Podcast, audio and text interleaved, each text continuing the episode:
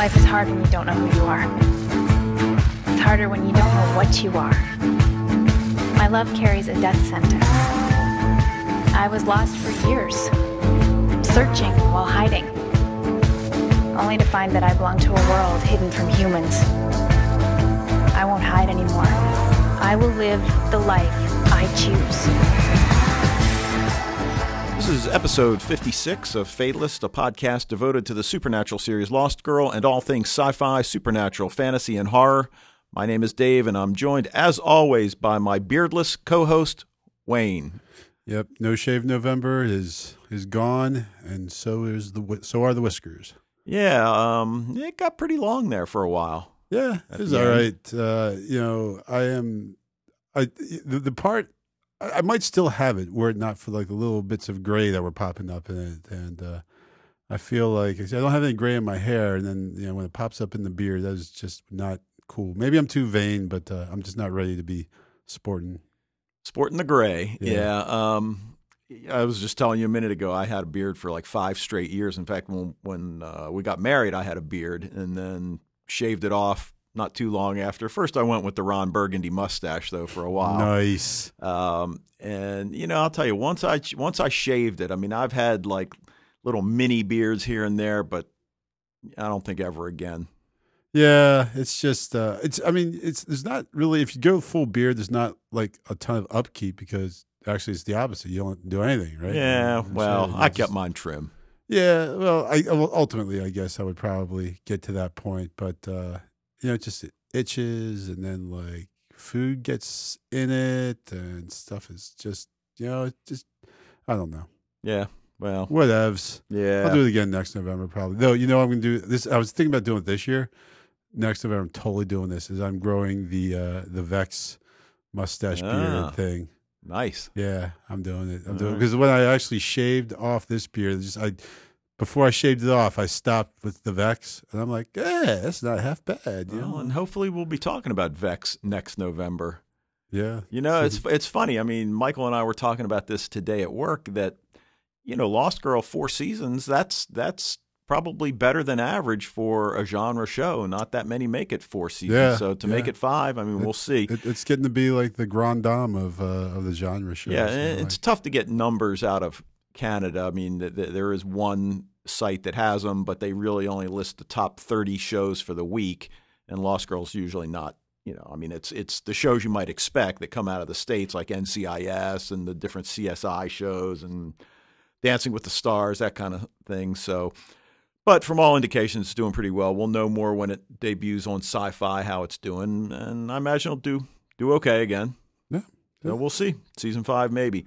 Um, all right. Speaking of TV, you know, we, we talked a little bit last week about this whole new idea of the mid-season finale, and I think I was wrong on a couple that I thought were having their mid-season finale last week, but but certainly did. Um, now Arrow is tonight, right. That is for sure. We were both wrong uh, last week. right? Agents of Shield was last night. Yeah. Sleepy Hollow was Monday night.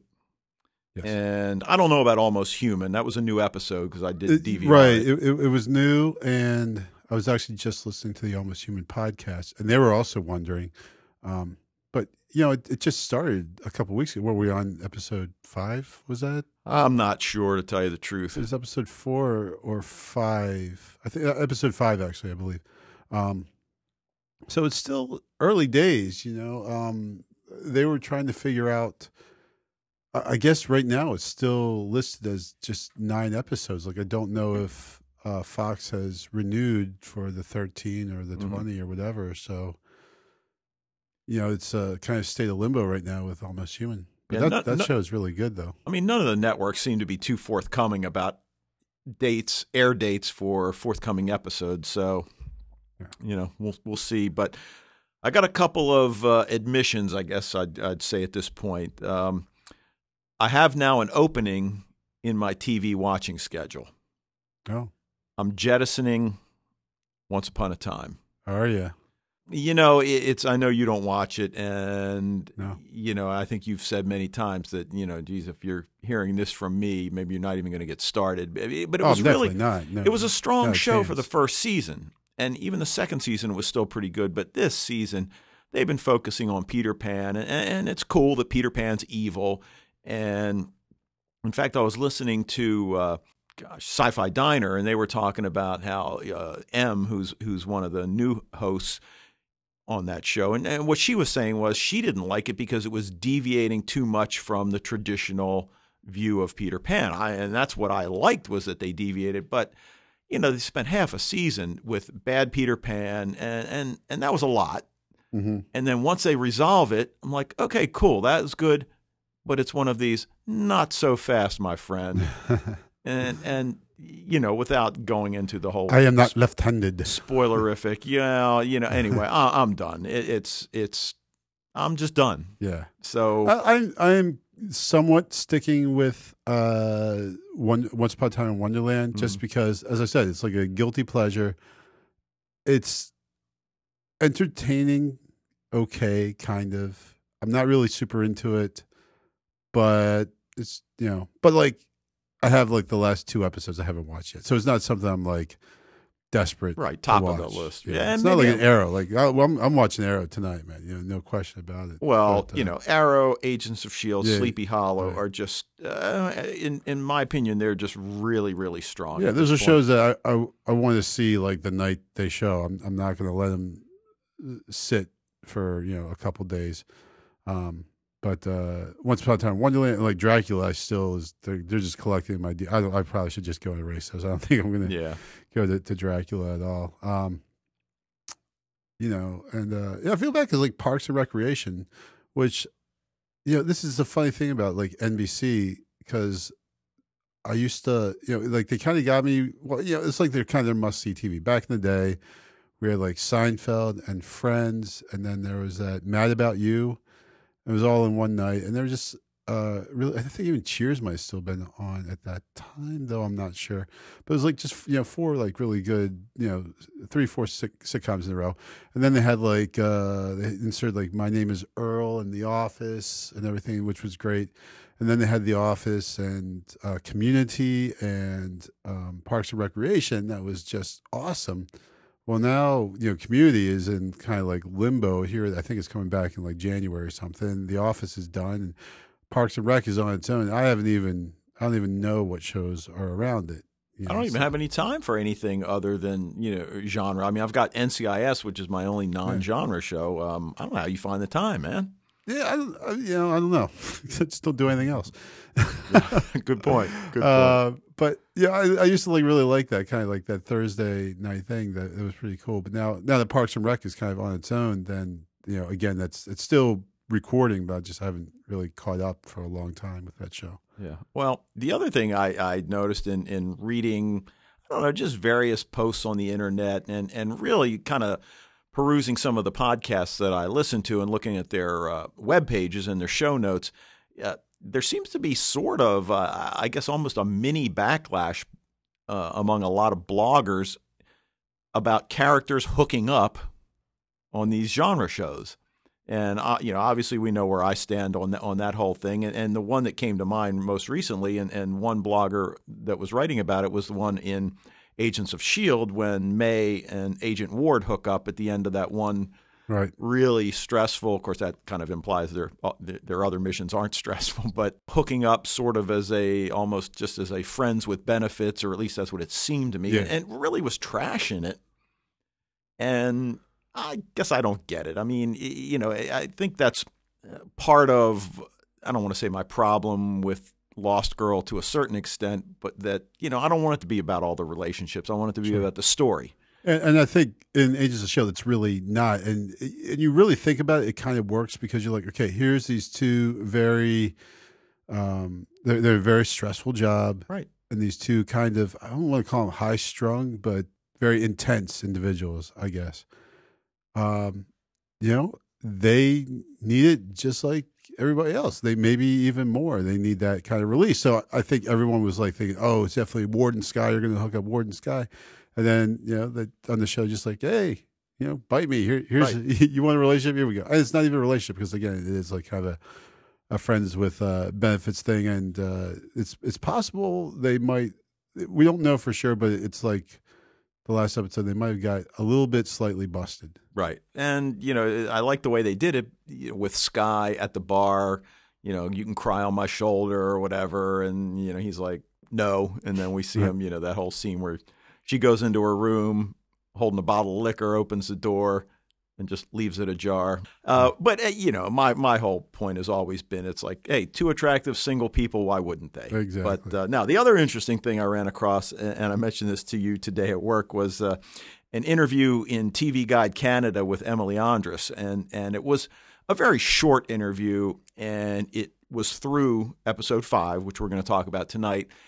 And to be quite honest, half of it was just nonsense. You know, bad bad interviewing, uh, in my opinion. Right. But but she did address the uh, scene where Vex cuts his hand off in this episode, and she makes the mention that uh, uh, you know we even thought about uh, how cool it would be to strap a chainsaw onto his stump and go from there, which is obviously a nod to. Yeah, to Evil Dead 2 Evil and Dead Army 2. of Darkness. Right, that we talked about uh, a few months ago. So I thought that was pretty cool. Yeah, that would be awesome. And we were just saying how you know Lauren would it'd be cool if she did that, and you know someone's got to strap a chainsaw on somewhere. Yes. Basically, if they can get the, uh they can get like the you know whatever rights from Sam Raimi they might need to get to actually do that. Uh, that'd be awesome. Yeah. that'd be super cool. Yeah. But uh, I, I have a feeling that that the hand's going to make it back on the Vex's arm. Uh, Yeah, at, I was at some point. You know, I was thinking that. I mean, obviously, we're, I don't, I mean, this isn't really magic that we're dealing with in the Fae world, but I guess it is. I mean, there is Yeah. a certain amount of, Sure. you know, casting spells and, and Lauren whatnot. has some kind of binding thing. well, you know, they've made a point of keeping his hand on ice. yeah, that's So- that's exactly why I think that it's going to get sewn back on. Yeah. So, uh, but we'll get to that in a little while. So we will. Uh, I just think it's funny now how twice we've been recording. Well, the one time we recorded the day after an episode of Arrow, and then last week it was the, the day of Arrow, last Wednesday. Um, and the one time you were talking about the relationships of the between Felicity and Oliver, as we said, and then you know I was like biting my tongue because just the night before they had really explored that, and then last week you know you had the bit about Barry Allen, and the Flash, and I go home and who should be in the episode but Barry Allen, Barry Allen who's and the not Flash, yet the and- Flash, and who's a bit smitten with him? Felicity, Young Felicity. Yes, she is. but he's apparently not yet the Flash. So Right. Whatever is going to happen to him has not happened. So, uh, but yeah, that was wild. I don't know the backstory on it. Do you? I really don't know. I was trying to I was trying to think of it, and I'm like, was it like radiation or bitten by a bug or I I can't remember. I think it might have something to do with like space. No- don't there's no been clue. like flashes through like out history. He's not the first. Uh, there's like it's been passed on through time, uh, similar to the Green Lantern. I I do know that. So All right. what Sounds else? good. All right, that was all I had. All right. Uh, so let's take a look at a little bit of news.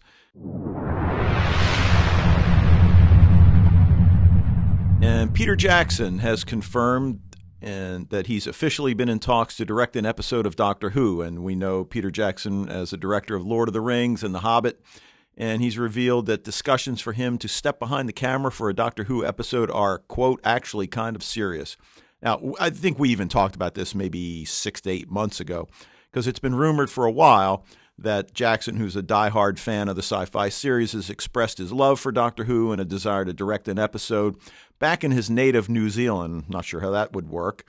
Um, he even made a recent cameo appearance in The Five Doctors uh, just last month for the 50th anniversary of Doctor Who. Jackson said, I'd be very happy to direct an episode. I'd love to try my hand at television because I've never had the discipline of having to shoot for those impossibly tiny schedules. I think I could do it okay now. Last year, former Doctor Who executive producer Caroline Skinner said she'd love to bring Doctor Who down under after the show's Big 50 bash. Since the 50th anniversary special, The Day of the Doctor is already behind us, with Peter Capaldi now at the helm of the TARDIS, although that's not quite true, is it? No, He's not at the helm no, yet. he, was. His eyes were in it, and uh, Yeah. he's taken over in the Christmas episode. Yes, and uh, but perhaps the time has finally come for Mr. Jackson to, uh, you know, find his the real medium of television. You know, forty-two minutes, screw that like two and a half hour stuff. All right.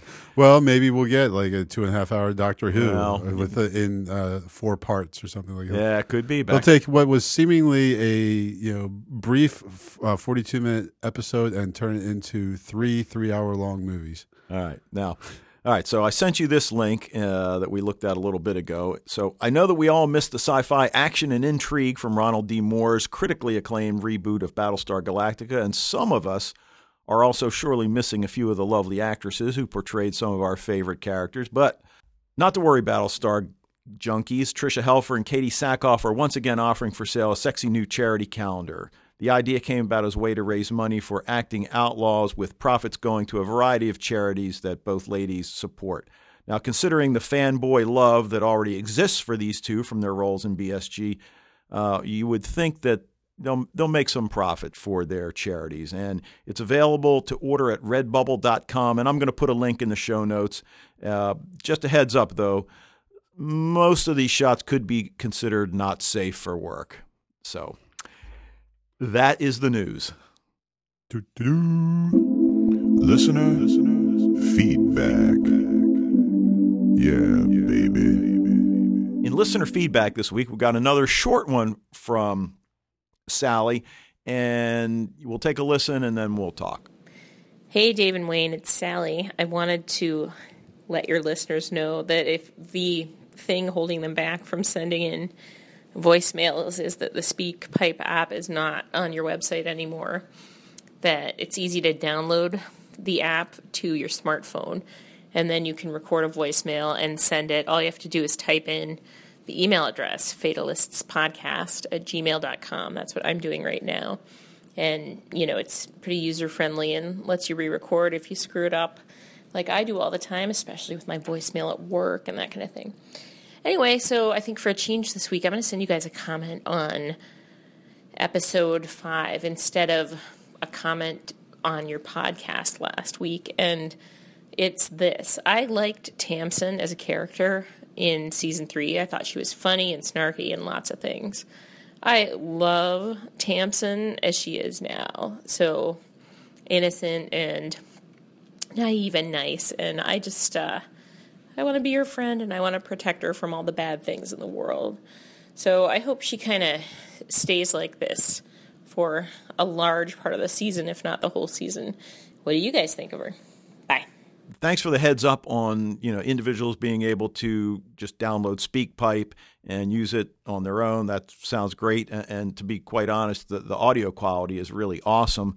And then uh, as far as Tamsin goes, I think you know Wayne and I we both agree that that uh, she was great last year, but she is yeah really great this year. Yeah, and as I said last uh, last podcast, that uh, yeah, I think it's for different reasons, but still really awesome, and uh, I like the definitely. Were were I to choose which one I like better, I don't know. I miss some of the more cynical aspects of Tamsin, but uh, this season is just so it just it's, it's hilarious. It's great. It's, Yeah. it's really good. You know, good character development. So Yep. I'm sure we'll talk about that some more as well. All right, and you know the rest of the listeners, come on, you know where we are. Send us some feedback. So Yeah, it, you know what? Dave will pay ten thousand dollars for everyone who submits feedback. there you go. Ten grand per person. Yep. So Solid monopoly money. yes.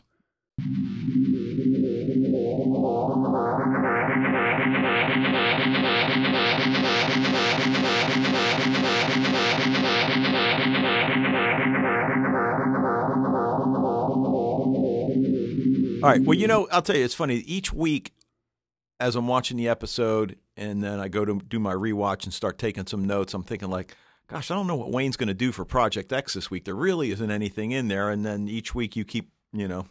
I find Yeah. random stuff. All right. So, what do you got in Project X? All right, we got two things. First of all, we got the uh the magic cockroach, which is what I thought at first it was the sacred papyrus. Okay. Seed. And so papyrus is native to the Nile Delta and was used, as everyone knows, as paper, became paper. Like the ancient Egyptians wove it together and, uh, well, not the seed, the plant, you know, the plant, they, you know, pull it apart and weave it together to make paper. So what does that have to do with anything? I don't know, but it's just kind of interesting, I guess. There was also a really great scene in History of the World Part One where um Mel it was- Brooks. Yeah, Okay. yeah. And um oh who was the actor? Jeffrey Gregory Hines. Gregory Hines and uh, Mel Brooks are being chased by the Romans. Uh, they pass a bunch of very tall plants, and Greg Hines gets out says, oh, and demands papyrus, papyrus, rolling papyrus. And so he gets a huge piece of paper, and he puts the plants inside of it and lights because there's these big marijuana pan- plants that they then uh, take off in the chariot, blowing the smoke behind them, and then the uh, you know totally making all the Romans stoned and unable to pursue them anymore. All It's an excellent scene. So the other thing, which at first I thought they kind of made up, but apparently is an actual thing, is the scimitar of Kronos. Who is Kronos, you may ask? Who's Kronos? Well, I will tell you, Dave. Kronos was the father of the gods. He was a titan. And we get like, you know, like, you know, Kronos and Chronos and like time and all that stuff, you know what I mean? So, um, so apparently he heard a prophecy that his children would overthrow him. So, so what he did then was he ate him, Okay. Uh, except for Zeus, who Zeus's mother saved him and gave Kronos a rock to eat, Okay. which he, you know, you know, rock baby, eh, Yeah. you know. Okay. So uh, Zeus gets older, and he makes his father regurgitate his siblings, who because they were, you know, immortal, they weren't dead; they were just growing up inside of him. And uh, that's where he and Hades and Poseidon then um, kind of took over and split up. Uh, you know, uh,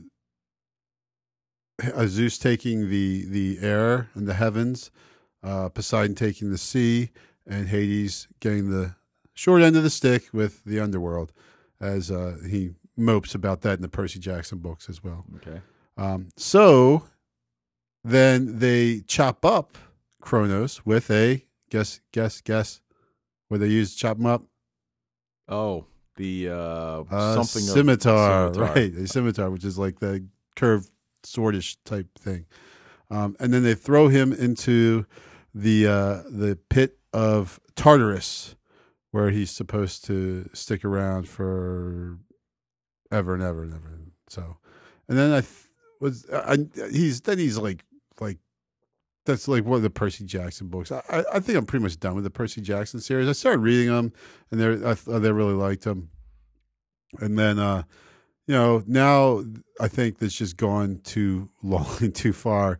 My kids still love them. You know, they they devour them the second they come out. But uh, I just I don't know if I could hack it anymore. But I know like Kronos was like the bad guy in one of the books, and they were trying to bring him back together and revive him and all this stuff. Are you But- just reading them because they're reading them and? well? I started reading them actually myself. Oh, okay. um, and it was fun because I would, you know, I'm reading the book, and then my oldest Sean, who was this is probably like he's in eighth grade now. This is when he was in fourth grade. Um, Sean started borrowing it, and, and he was behind me, so I would finish the book and give it to him, and then he'd read it, and he was behind me, and then all of a sudden, he was like kind of up with me and reading it at the same time that I was, and then all of a sudden, he's like reading the the book, the next book before I. I'm like, how on earth is he reading so much? So that spring, I think, And you got his grade in English. intern reports come in exactly, and he's getting a D in English. I'm like, oh my god! So we go in to talk to the teacher. I'm like, what is going on? How is my son? And she's like, well, he sits in here and he reads all day. So I'm like, uh, Percy Jackson, right? She's like, yeah. I'm like, oh, okay. So that explains right. a lot, actually.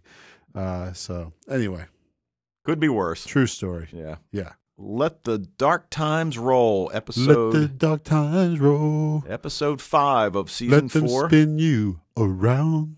Bow, All right. bow. All right. Uh, written by Jeremy? Boxen, who, again, to use your phrase, has written too many to to mention at this Too many point. months, but it's been a while. Like I was looking through. I don't think he did any in season three, did he? Oh, I'm not sure. I'll check it out. Okay. Good, keep talking. All right. Uh, directed by Ron Murphy.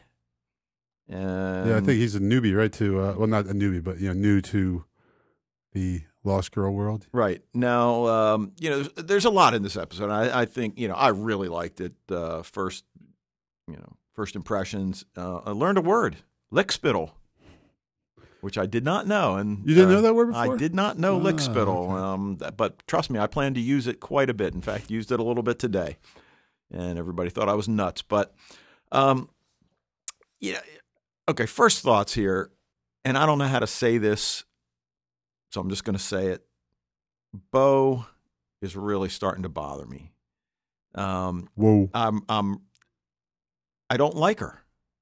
Her her hubris has reached new highs or lows, I guess depending on how you like it uh, or how how you you know want to view that.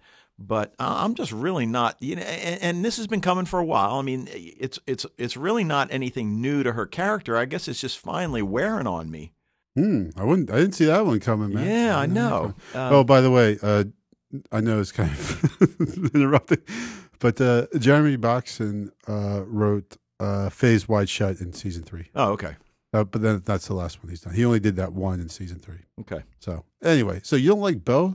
What? Well, I don't know. She's starting to rub me the wrong way. I mean, you know, I mean, she was the focal point, and, and this has nothing to do with the, you know, the fact that she was absent from episodes one and two this year. I'm, I'm beyond that now. You know, the last finally got over that. Yeah, I mean, these three, last three episodes have been pretty strong. I think. Well, at least two But- of them.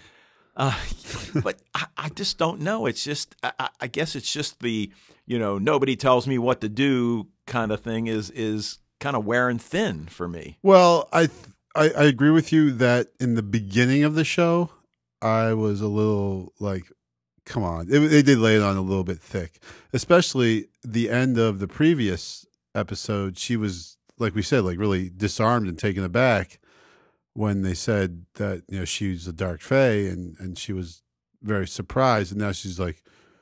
Bullshit. She's like, no one knows what to do. No one Right. tells me what to do. And that I admit definitely I think laid it on a bit thick, especially like the Una Mens. They're kind of you Una Mounds, you don't tell me what to do. Uh, yeah, Uh, we kind of do. Yeah, pretty much.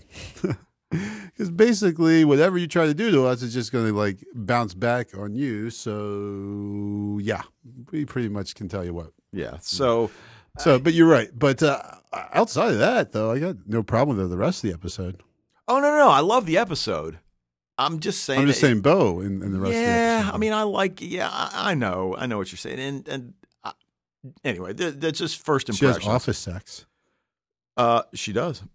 All right. So anyway, some other first thoughts. Um, you know, Tamsin, which you know may be my new favorite character, and and always like Tamsin. I know you have too. Um, but this, uh, you know, this whole gradually regaining her power. Um, she seems a little shaken after she, you know, kills the woman in the dance off. Yeah, she uh, clenched her butt cheeks too tight. Yeah, but you know, oh yeah, but but but I mean, after she she does that, No, she's definitely shaken for sure, and uh, I- I think that that's. Are we seeing Tamsin developing as she did before? You know, to become that cynical, jaded person, or is this Tamsin developing along a different path? Well, is this like tabula rasa? Right? I mean, well, yeah, I mean, but we assume in her last incarnation was the same thing. Like she started off as a naive innocent, and then after probably, well, I mean, obviously centuries, but ultimately became this kind of jaded and cynical person.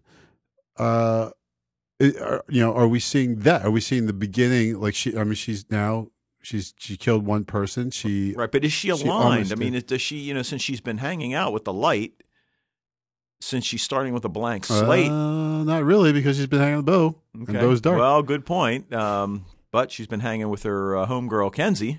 who is the dark by default? It seems. right? Well, that was pretty funny too. You know that that you know. Well, if you're dark, does that mean I'm dark too? Because you know that uh, I'll have to you know improve my wardrobe though if that's going to be the case. That's actually not inaccurate, right? Because the dark are kind of cooler. they are much cooler. I think I've always kind of maintained that. Know, But so. that, but that would be pretty cool, you know, with, with Bo now on the dark side. If somehow Tamsin ends up going to the light, and, and obviously this is going to be the focal point, I think, of a lot of the rest of season four. right. And you see Tamsin, I mean, wearing white Yeah. a lot. You know, So I mean, obviously that is just kind of symbolic of her innocence and all that, blah blah blah. But uh, it potentially she could be. Go- That's what I'm saying. Is this a Tamsin developing into a new, different person? You Yeah. know, maybe aligning herself with the light rather than the dark.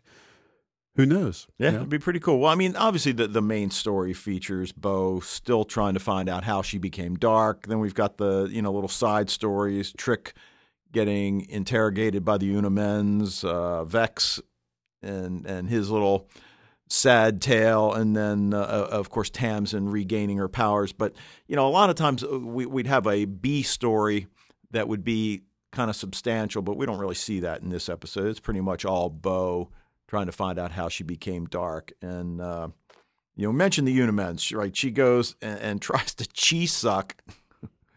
yeah, how'd that work out for you, Bo? Well, you know, it's you got you got to try, right? It's always worked out before. Yeah, um, and, and then that you know she's told she's got to pay fealty to the leader of the dark, who of course she thinks at that point is Vex, Yes. and that was kind of a Turns out not so much. Nah, not so much. And you know, Ebony's back in power, and and and then it's it, she wants Vex brought in because the Una Mens want Vex. We I don't know. Do we know why they're pissed off at Vex? They just want the last mesmer. Okay. It's the same thing. They want the human terrorist and the, the human doctor. Okay. So they're cleaning house. So so I just like people who piss them off, I guess. Yeah, but, but again, I mean, it, it, is it just the fact that he's a mesmer and the? I mean, Well, apparent from what he said, apparently, yeah, that Okay. mesmers were. But also, you know, he's, you know, he pisses people off. Mhm. So uh, right. So she wants Vex brought. She just wants the Una Mens gone. Ebony, that is. right. out of town, and I'm, I'm sure the Light Fae would agree with her. They want her gone, uh, gone, want them gone as well. Um, and we learned that it's clear that she had nothing to do with Bo's conversion to the dark. And then we subsequently learned that, that so she says. well, so she says. I, I believed her. Mm. I mean, do you not believe Vex either? Vex, I for some reason I feel like it was more authentic. Ebony still seems like she's, you know, she's just duplicitous. Okay. Yeah. And not to say that Vex isn't, but I think we saw Vex at a very honest point in that scene. Yeah, I mean, she's definitely slicker, plays her cards much closer to the vest than Vex does. But Uh, that being said, I, I really don't think she had anything to do with it. But I wouldn't be surprised if they pulled one out on us saying that she she did. Yeah, um, the Dark Archivist. now, the other cool thing in that, I did read in that, the, the other good thing in that TV Guide Canada interview that uh, Emily Andras says that, that when he actually peels that off his head, that it was really just a fruit roll up. That's what they used as the prop. That was gross. There Yeah. was so much stuff in it was just gross. It's not as gross now that I know it was a fruit roll up. yeah, but the first time, you know, I mean, obviously, I, I, Although she could be I didn't think it was like the actor was actually pulling a skin. Oh, I did. But, you know, like, yeah, that's just nasty. All right, Lauren. Or is it? Or is it? Well, yeah. I mean, what, what do you mean? Or is it? Well, what do you think? I mean, no, just kidding. uh, I have my doubts as to be, be, as to whether that's like actually Lauren. Oh, see, I think it is. I, I mean, I think her story really rings true. And, and Mm, well, we okay. Let's backtrack for a second. So, so uh, Ebony tells Bo, "Look, you know, I, I'm going to do something for you're going to bring Vex in for me. That'll get the Una Mens off my back, and and you know what? I've got something for you." And it was, you know, pretty pretty awesome entrance, right? When when she comes walking in, Lauren, that is black dress. You didn't think so? You're making that face. uh, I mean, I'm not a huge Lauren fan. As, no, as- I'm not. and I'm know. not saying that, but just it was just so out of left field, you know, and like That's what I liked about it. Literally walking across the field, like, wait, the house is behind them. I know, and that's How come she's just going to be that? How that's she just- ordinarily the kind of thing I hate. Yeah, But I but I liked this it. I mean, like I- walking slowly across the field in a dress. yeah, Like She looked uh, great. You know, she did look great. No question about it. Looked great. It just seemed there's just a lot of stuff here that seems uncharacteristic. From the suspiciously suddenly popping up and to the um now her, you know, kind of buddying up with the dark and everything. I, I, okay, I get it that she has good reason to do that, but also, yeah, even Bo doesn't like kind of. She doesn't grasp. Well, she doesn't grasp the importance of what this all means. Um, I think she can. I don't think it's that difficult to grasp. I just think it's Well, just, I like, agree, so but- uncharacteristic of laura And then there's like these looks, like she just these looks. I can't remember exactly one, but she just has this look, and it's just kind of like suspicion, just like you know. I mean, I'm Lauren's thinking- suspicious of Bo, or the Oh, other no, way no, no, around? I'm suspicious of Lauren Oh, okay. that it's not like really Lauren. That Lauren is actually still, you know, chained up someplace, and uh, that this is some kind of shapeshifter or something like that. Okay. I, I I'm sure it's just actually Lauren, okay. but I'm just saying her behavior is a little bit uncharacteristic. So it just seems I don't know. There's something, as they would say in the Midwest, there's something hanky about it. Okay. Um, well, I'm going to go with. I do think it's Lauren, and and I do buy her story. Um, it does make sense, and when you, you know you look at, as she said, you know, I'm going to pick my prison. Okay. Uh, uh, does she? I'm not, actually. I'm not sure she uses the word prison, but but she's going to, you know, she she's going to pick her own situation, as opposed to what it was when she was with the light, so that you know she comes, she goes, and and it just you know all of a sudden it sounds like oh you know the dark they're so awesome they're so cool it's like well just i don't I don't Well, you know, we've had this conversation before. What's the difference between the light and the dark? And then outside of the fact that the light respect humans and the dark don't, which but kind of is the a big light deal. not really not so much Okay. i don't think that uh, they don't they're not so great with because they still feed off humans and everything right The light do. yeah Sure. So uh you know i, I don't i don't know but I So think the difference just between the light and the dark is the, the kind of just like the difference between a a light party and a dark party is that uh, the dark party has more of everything. Right. Yeah. I thought it was a great line. But to to go back though, this whole thing with Lauren, it just she it's it's not right. I don't know. You know, on the one hand, I'm, I'm thinking, can Lauren be this naive, or perhaps she's right? Well, Perhaps exactly. Can she be that? That's another uh, reason why I think she's it's the, the something weird because yes, she has been naive in the past with Yeah. her dealings with the Fae, but just last episode she was all like, "Hey, yeah, come and get me, MFers and up yours and all this," and she was all arrogant and you know confrontational, and now she's back to the oh well i'm just gonna kind of hang out and you know the dark are gonna take care of me and it's just you know uh it just doesn't work I- Okay. I, think there's just something there that i think is up with lauren All right. So well, well, that's not, just- that's not to belabor it too long. I mean, I, I, I think that some her- people would say we already have right Well, I'd say I, I just think her her naivete is is something in the past, and I, I think you know she's in control now, and and uh, you know I just think the thing with with Bo and her relationship, you know that Bo is you know oh yeah we're gonna be right back together, and and I- don't I don't see that out of Lauren. I mean I think Lauren was happy to see her, but. Um, you know, they, you got we got they have some things to resolve if they're going to Uh, resume their but, uh, relationship. that's that's where again i'm kind of thinking that, that They're just gonna pick up- just well no i'm well, Well- has she not been thinking about bo you know ha- ha- like is she still like holding like a grudge and all pissed off from their Oh, their see, I don't look at it as quote like a unquote grudge. break.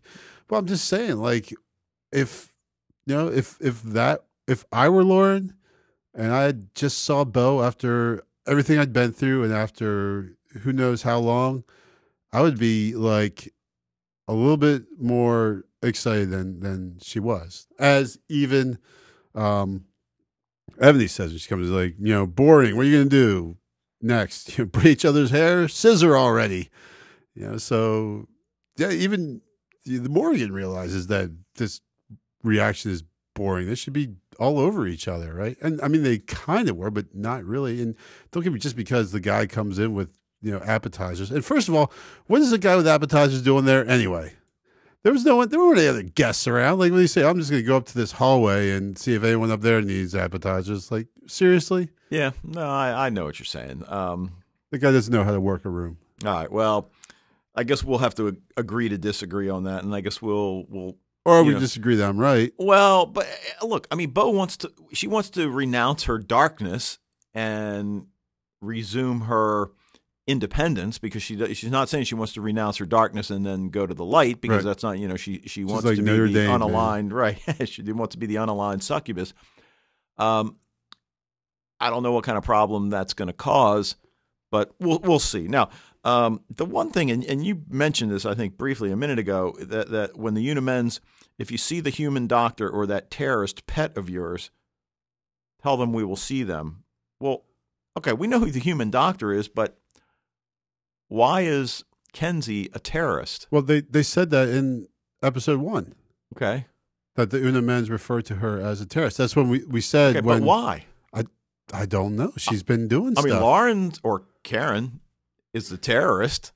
Apparently, between the end of season three and the start of season four, Kenzi has been up to some hijinks. Okay, that and and we see that also she's kind of been on the run because she's you know after Bo went away and she was on her own, her own uh she's you know had to you know defend herself or whatever so you know obviously she's done things that the Una Mens think are acts of terrorism yeah, and they seem pretty certain that you know death is the answer for both humans. Yeah. So They're very certain of that, no, no question about it, and uh, which is another reason why they are just you know a holes. all right, now Vex. It's kind of interesting that he decides to hole up at Dyson's. Yeah, it's a cry for help. Yes. Um, and then the the whole thing with his hand. Okay, now, All right, do we know? well, I guess that's a result of his being questioned, right? Because uh, we we saw him being tortured, Right, and they they she took part something from behind her ear and made him eat it. So I Right. is that I guess maybe that's I'm, I'm, I'm trying to think. Was there anything that he like touched? No, but I can't think of anything that he you know caught any kind of disease except for like like I said the uh, uh what's her name uh, Arabelle or whatever dropping her ear right, right. So- Arabella you know dropping her ear into his mouth. Right. So we don't know. Yeah. I mean, that's the only thing that makes sense. I mean, Yeah. given given what we've got, so he's determined. uh, You know, I guess like with gangrene or whatever, that he's going to cut it off, and he's got some potion that's supposedly going to numb the pain. Uh, has the opposite effect, which uh, hastens his desire to cut the hand off. And Bo, who's paralyzed by the needle that she was supposed to inject Vex with, she gets there just too late, and that was a pretty gruesome scene. I, I think That we all very- expected uh, her to get there in time. Yeah. Oh, totally. Yeah, yeah, Yeah, and then uh, and then like when she reached forward, I'm like, oh no, is he going to cut her hand off?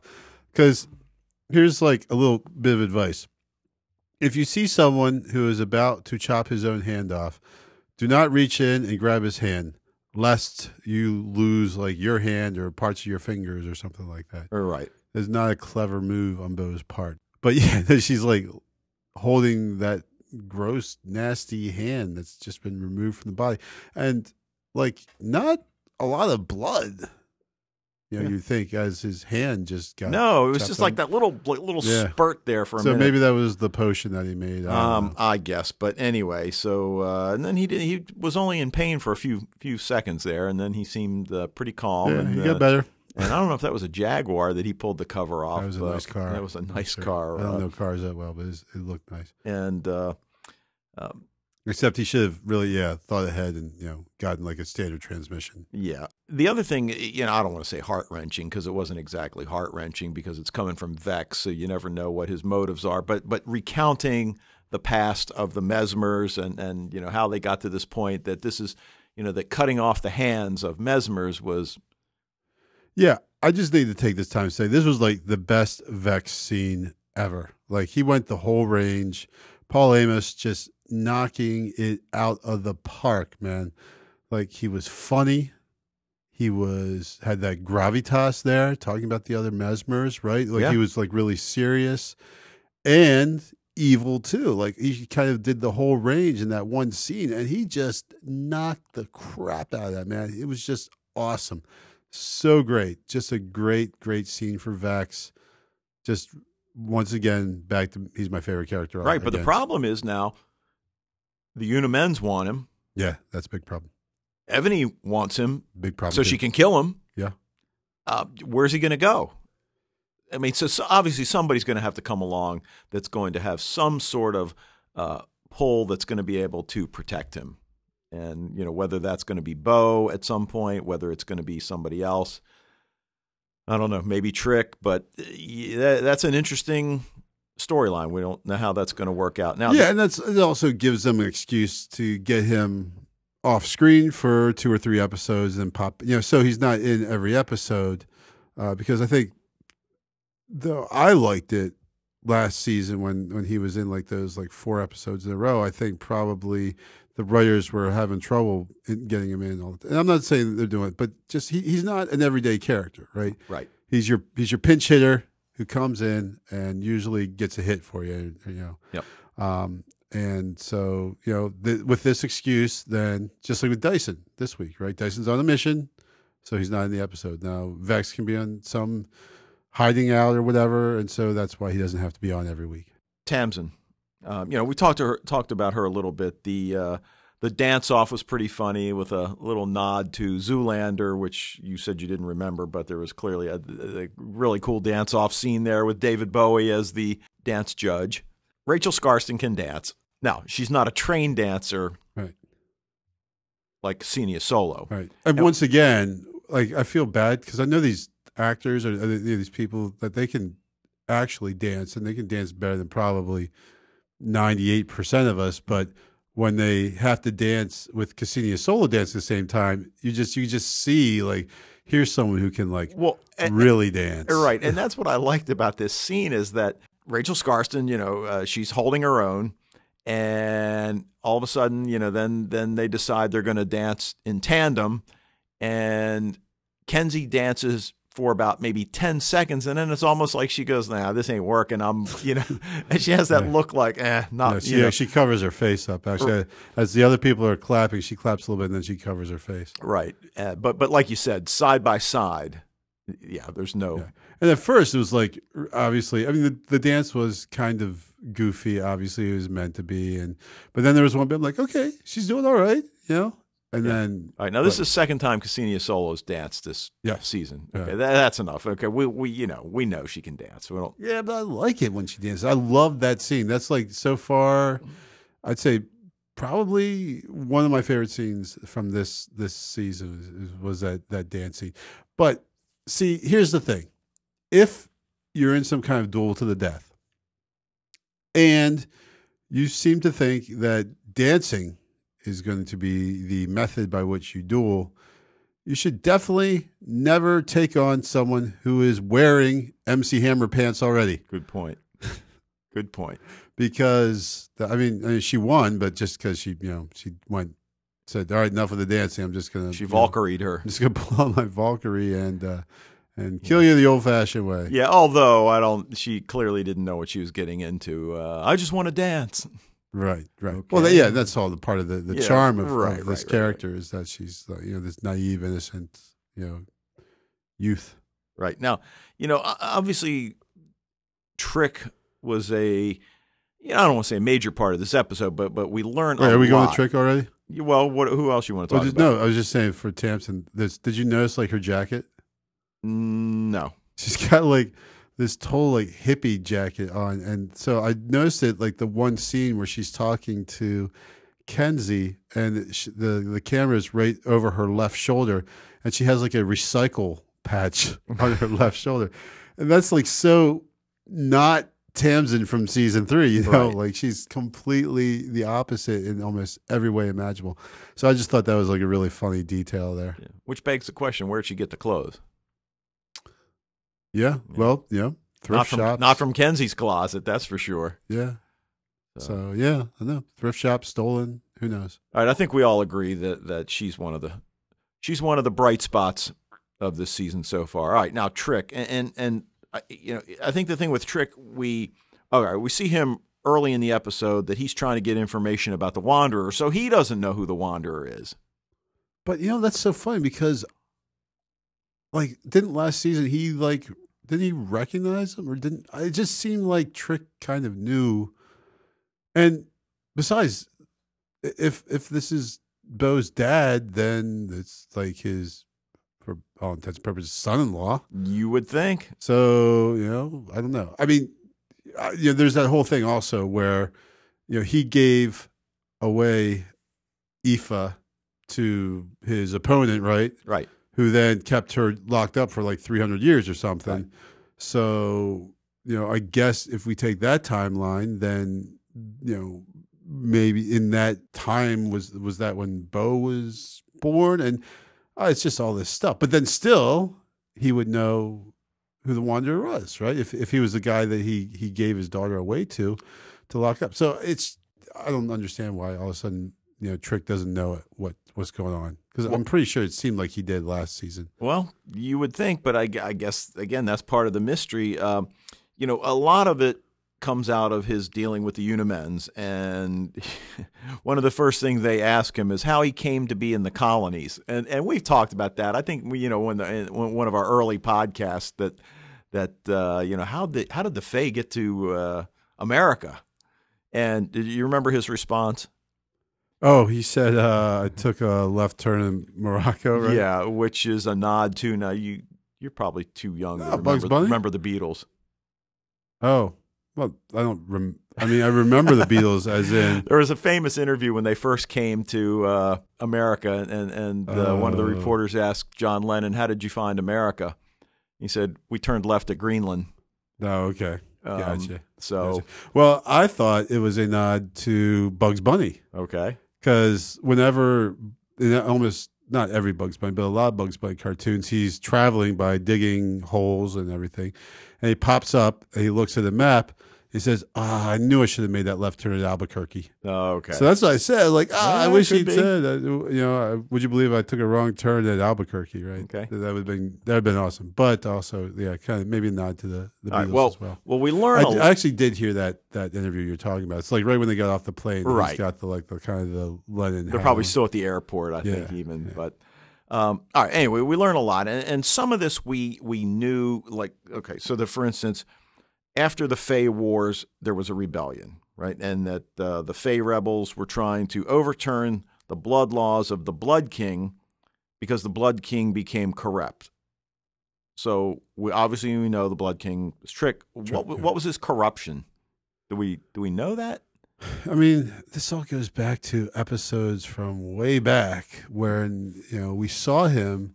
The whole thing with Aoife, right? When we saw him as the Blood King, and we know he cut, the, he he started writing laws at some point when he shouldn't have been, and his wife ran off, and she got killed, and he gave up his daughter, and all this stuff that was just they never completely explained back then. So I just we take it on faith that he was going through a bad time. Then. All right. Well, well, what we do learn though that we didn't know before was that the peace was made, and that if the king gave up his power to a council made up of individuals willing to sacrifice their flaws and desires to form a single soul without ego or ambition, then everything would be okay. And, and clearly, this is the Una Mens.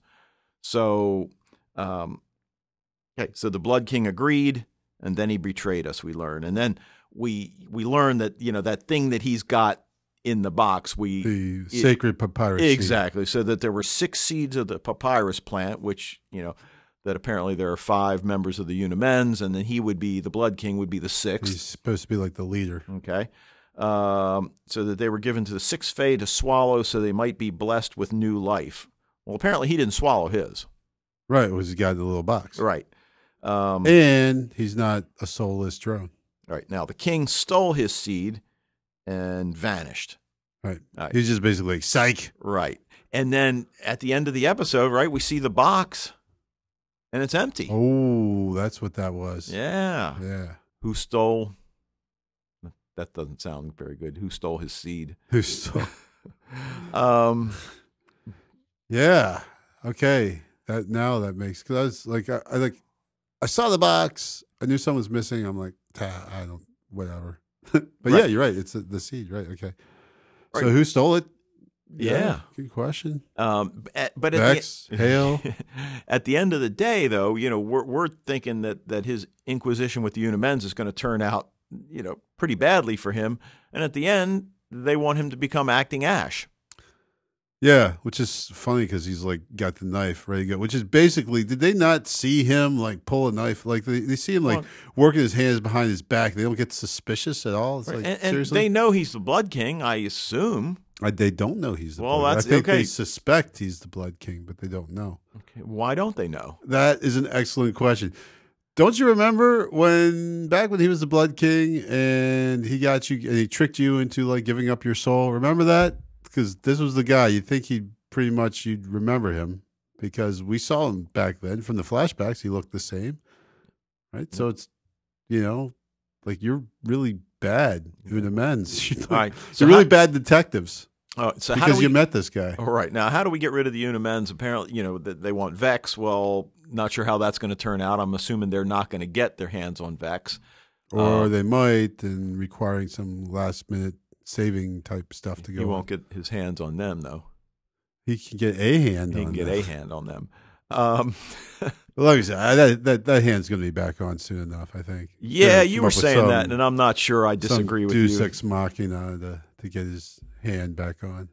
Yeah. Um, all right, Bo and Bo and the dark side. I, am I'm thinking this is not going to be easily undone. I, I'm thinking we're going to see Bo on the dark side certainly through the end of season four. Yeah, it's cool to see the dark side a little bit. You know, we've seen enough of the light. And, and, and I think, okay, go, going back to Lauren for a second, where you know I'm I'm buying Lauren, you're not. Okay, I get that. Um, not a wit. not uh, what I'm thinking is we're going to see Bo. It's not going to get undone, dude. You're dark. Accept it, and and I'm starting to think maybe she's going to start seeing that maybe the dark is not so bad after all. Now it goes back to the whole unaligned thing, and uh, you know, it's at some point. You know, you mentioned Notre Dame, but the, you know, and even that's kind of. I mean, I know why you said that, but even Notre Dame, um, they're unaligned, but they're not really unaligned.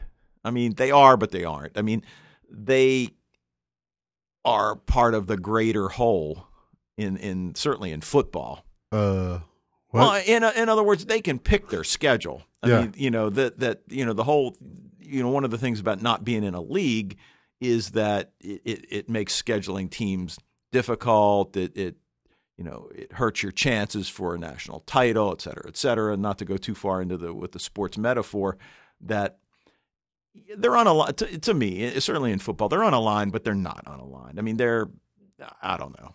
It's, maybe it's it's probably choosing my words Uh, to, well, to fit my. I, I I think Notre Dame's not a great example, but you could say Notre Dame is independent, but they still play Michigan every year and Michigan State and Air and the, and the service academies, right? So it's like they almost are like kind of in a conference, though they're not in name. And Bo, though she is quote unquote unaligned, as we've said, she's kind of been, She's light. She was light through and through. and, and she says, "Come back to your real family," which she means the light. So it's Sure. like, well, Bo, if you feel so strongly about the light, uh, Why didn't you align yourself? Yeah, exactly. Why didn't you pick a side? So you know, it's just No, you could argue also it's a tacit alignment that that you you could say you're not aligned. Maybe you didn't sign the contract, but you're light. yeah. So Yep, they they could say is an unspoken agreement. common law light. Yeah, right. Yeah, nice. So Well played, sir. yeah. So um, good to see Bruce again. Bruce, because we were just saying last last Yeah, time we web- talked, on we like. I, I said, "Where's Bruce?" Well, he's got sushi on him. He's got sushi on him. Um, you know, I like the again. I like not not in a couple kind of thing, but I like the chemistry that that he and uh, Kenzi have. and it's good chemistry because they're not a couple. Because the this guy who's has is massive, has a fantastic body. Um, Kenzi doesn't see him as any kind of object of desire. Really, Right. she just sees like a big brother kind of like. And I think that that's that's cool how that goes because yeah, if they would like, I was thinking that as they're sitting there talking to each other on the bed, I'm like. well, what if they hooked up? I'm like, you know what? I really don't want that to happen because they're they're work really well as as they are. Yeah. Um, he likes her, but uh, uh, I don't think she reciprocates. But uh, Right, but it's cool because he's he's just uh he's a funny character, you know. And it's like the cliche of the you know the super huge big guy who's the softy inside and right, everything. Right, exactly. Oh, let's see what else we got. Oh, But, Ed- but there's, the, there's the one part about when Bruce is you know the the sushi table and and Tamsin reaches down to what is clearly his you know middle section is like ooh special sauce. Yeah. Well, you know, and, and and again, there there were a couple. Um, yeah, sometimes I just think they're trying too hard with clever lines. Okay, uh, when they go to see who they think is going to be Vex uh, at, at you know they're they're going to uh, see the Morrigan, and they're taking numbers Right, right now serving sixty nine, Yeah. and everybody has. You know, I mean, come What, on. what would you? What else would you expect from the Morrigan though? Yeah, I guess. I guess. And Though it's a really bad system though. It was a bad system, but you know, I thought there was going to be an argument since they all had 69. right. Um, Well, you know, and that's like if, if you've ever seen like Beetlejuice. I have, yeah. So there's like that that scene where they're in the waiting room and he like looks around and it's just a room full of kind of uh strange looking people because it's all people who have like died different ways and you know and and he he steals the uh the the the ticket from the person next to him and everything. But that that, that scene kind of that waiting room scene reminded me very much of that scene from Beetlejuice. Right, the the two uh, not really Siamese twins. I don't know what the heck they were. Yeah, I was try- you know, I, I I guess I could have paused it, but I just was like, no, I'm No, it was it just to almost that was almost too creepy. is, Yeah, I don't think it was like- important enough to pause. Um, that's about all I got. Um, Well, we we haven't talked about uh, Pietra yet, the uh, the scavenger. oh, Pietra. um, yeah, the little Charlie's Angels kind of, you, you know, sort of Evony's Angels, right? Yeah, Evony's Angels, sort of a nod to, uh, you know, heck, almost shows like Agents of S.H.I.E.L.D., where where she's excited to go out into the, I don't know if this is, no, it's probably not her first time out in the field, but but she almost makes it sound that way. You've got the, you've got the uh, the blonde, you've got the brunette, and you got the redhead. Uh, Yeah. So, but like the whole thing when she she goes down, like the scimitar is sitting there next to a covered up body. She Yeah. sees the body still twitching, so she stabs it. I'm like, uh, what? like what? What is this? Whoever killed this person before, why did they take the scimitar? Why did I don't know? It's well, who was this person that had the scimitar? You, you know, and, uh, and again, and we're probably not going to find out, and it's probably not important, but. Uh, But yeah, she was she was definitely a good, you know, nice nice little uh, Comic relief. comic relief in there, and just but that was yeah weird the stabbing the person. That's I don't know. I didn't understand that. Very no, well. I didn't either, but. Uh, and also oh I'm sorry. Go Go, ahead. no, go ahead. I was just going to say I wouldn't be sorry if that was the last we see of her. Yeah, I, I mean I'm sure she'll pop again sometime. Like she's kind of like like Bruce, where it's a it's a funny character, and you see him every five six episodes. Maybe they you know they run across him in the scene.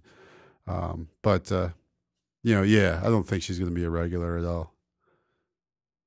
Though the the one thing we didn't mention, the big thing is this Rainer dude. Yeah, God, that's, I'm, that's right what I'm looking at. I'm like. Dave, come on, man. Yeah. we got we need to talk about that a little bit. That's what we get for jumping around. All right, so so at the end, uh, Trick tells is it uh, no is, is it Bo? Oh no, I'm sorry. He he tells the Una Mens the only way to find out the identity of Rainer because the Una Mens. No, he tells he tells Bo that. well, but the, what the he- Una Mens have the book, okay. so they Uh, know as well. Oh, I right, guess. right, right, right. But they don't know, so they're looking in the book, uh, the King's Book of Records, and I'm thinking, okay, isn't he the king? But I guess he gave up that book, left that book, whatever. But they have it now. Right. Um, Yeah, because he he skedaddled, right? Because I mean, that's what we've discovered. Is like it seems like uh, Dyson's the only one besides the audience who knows that uh, he's the Blood King, right? right, right. They didn't reveal it to Hale, did they? Um, I don't can't- think can't so. remember. So you know, we know Dyson knows for sure. I, I don't think anyone else really knows. Um, uh, some people suspect it. Remember the the the first Ash from season one uh, certainly suspected as well, and I think Lachlan as well um, suspected, Mm-hmm. but uh, but no one knows. All right. Well, when uh, you know the the head Una Mens is, you know, she's going through looking up the book, and it's clearly some language that we looks like something out of Lord of the Rings. Yeah, it's like Um, weird because like the the Then it moves. Yeah, that was cool. Squiggly. Um, but she's distressed, and then the last thing she says is, "No, it cannot be. Never again." yeah, So, okay. yeah, yeah. I don't even want to speculate what "never again" means. I, mean, well, I- that- it means never. She doesn't want whatever happened I before thought to we had. again. I thought. I thought we had banished Rainer to that other universe, and yeah, so or or I don't know, but certainly it was ominous. yeah. They seem to to for the Una Mens to get upset about someone. They must be pretty badass. Is all Yeah. I gotta say. But there is, you know, so the next night I'm watching Agents of Shield, and there's a character on there, the girl in the flower dress, and her name is Raina. Oh. So I'm thinking they don't really have anything to do with each other, but except for the fact that the, the, cool the word, you know, rain in there, like Regina and you know Reg, Yeah. like the cap, you know, the Latin Reg- for Regina's king the evil queen. queen. in Once Upon a Time. Is she? Yeah. Well, actually, Regina's the mayor, but you know, in the other, you know, in her storybook life, she's the evil queen. But Gotcha. anyway, all right. Anything else? Um, the only other thing I have is this really line that I loved, which uh, that, that Vex said when Bo, under the influence of the drugs, starts like kind of talking about Lauren and saying how much in love they are. And uh, he says, if you're going to start gushing, I'm going to slit my bloody throat. So Yeah. I thought, you know, the writers are having a little go at all this, you know, all the relationship stuff that's going on with uh, Lauren and Bo, maybe a little bit, and just uh, Vex saying, enough of it already, you know, just shut up about that. So I just thought it was a really funny line. Yeah. Um, there was something else I was going to say about that, but all right. Also well, go on. So all right. Well, I guess that will do it for us tonight. Unless you got any last minute tidbits. nope, I'm looking through. I think we got the, uh, you know, the, well, okay. And I don't know about if I'm going to be too shallow, but what's up with with uh, Evony, man? Is she looking like too skinny or something, or her lips are looking too big, or the haircut is not working? I don't know. Well, I, liked her hair straight better for sure. Um, I, I wasn't digging this hairdo, Yeah, and I wasn't digging her dress. no. Um, so yeah, I don't know. Well, yeah, there was yeah there there I was just it's it seems like her she like put got like Botox injections and because her lips seem like really and that just could have been the the lip stick she had. yeah, I think so because whatever. you know from one week to the next it was pretty radical. So I'm just going to chalk it up to makeup and hair and, Yeah. and just uh, she made some bad well she wardrobe did some, decisions. some some oh the character. Yeah, the like, character yeah. made some bad wardrobe decisions. So, Yeah. All right. Okay. Well, you can drop us a line at fatalistpodcast at gmail.com. Check out the website, fatalist.podbean.com. Uh, send us a voicemail, just like Sally told you. Get your own SpeakPipe. Or, look, I mean, your laptop's probably got a microphone on. It's probably got some sort of, certainly if you've got a Mac, it's easy enough. If it has a keyboard, you can type a message and email it. To Oh, us. good point. Yeah, um, because a lot of you were doing that back in the day. So uh, we are on Facebook, although uh, not a whole lot of action there, and actually not a whole lot of action on Twitter the last week because I just got a new video game, and uh, that's been taking all my time. Sorry to say. Um, but as many of you are doing, continue to access us through iTunes. And until next time, when we talk about episode six, I just peed myself a little.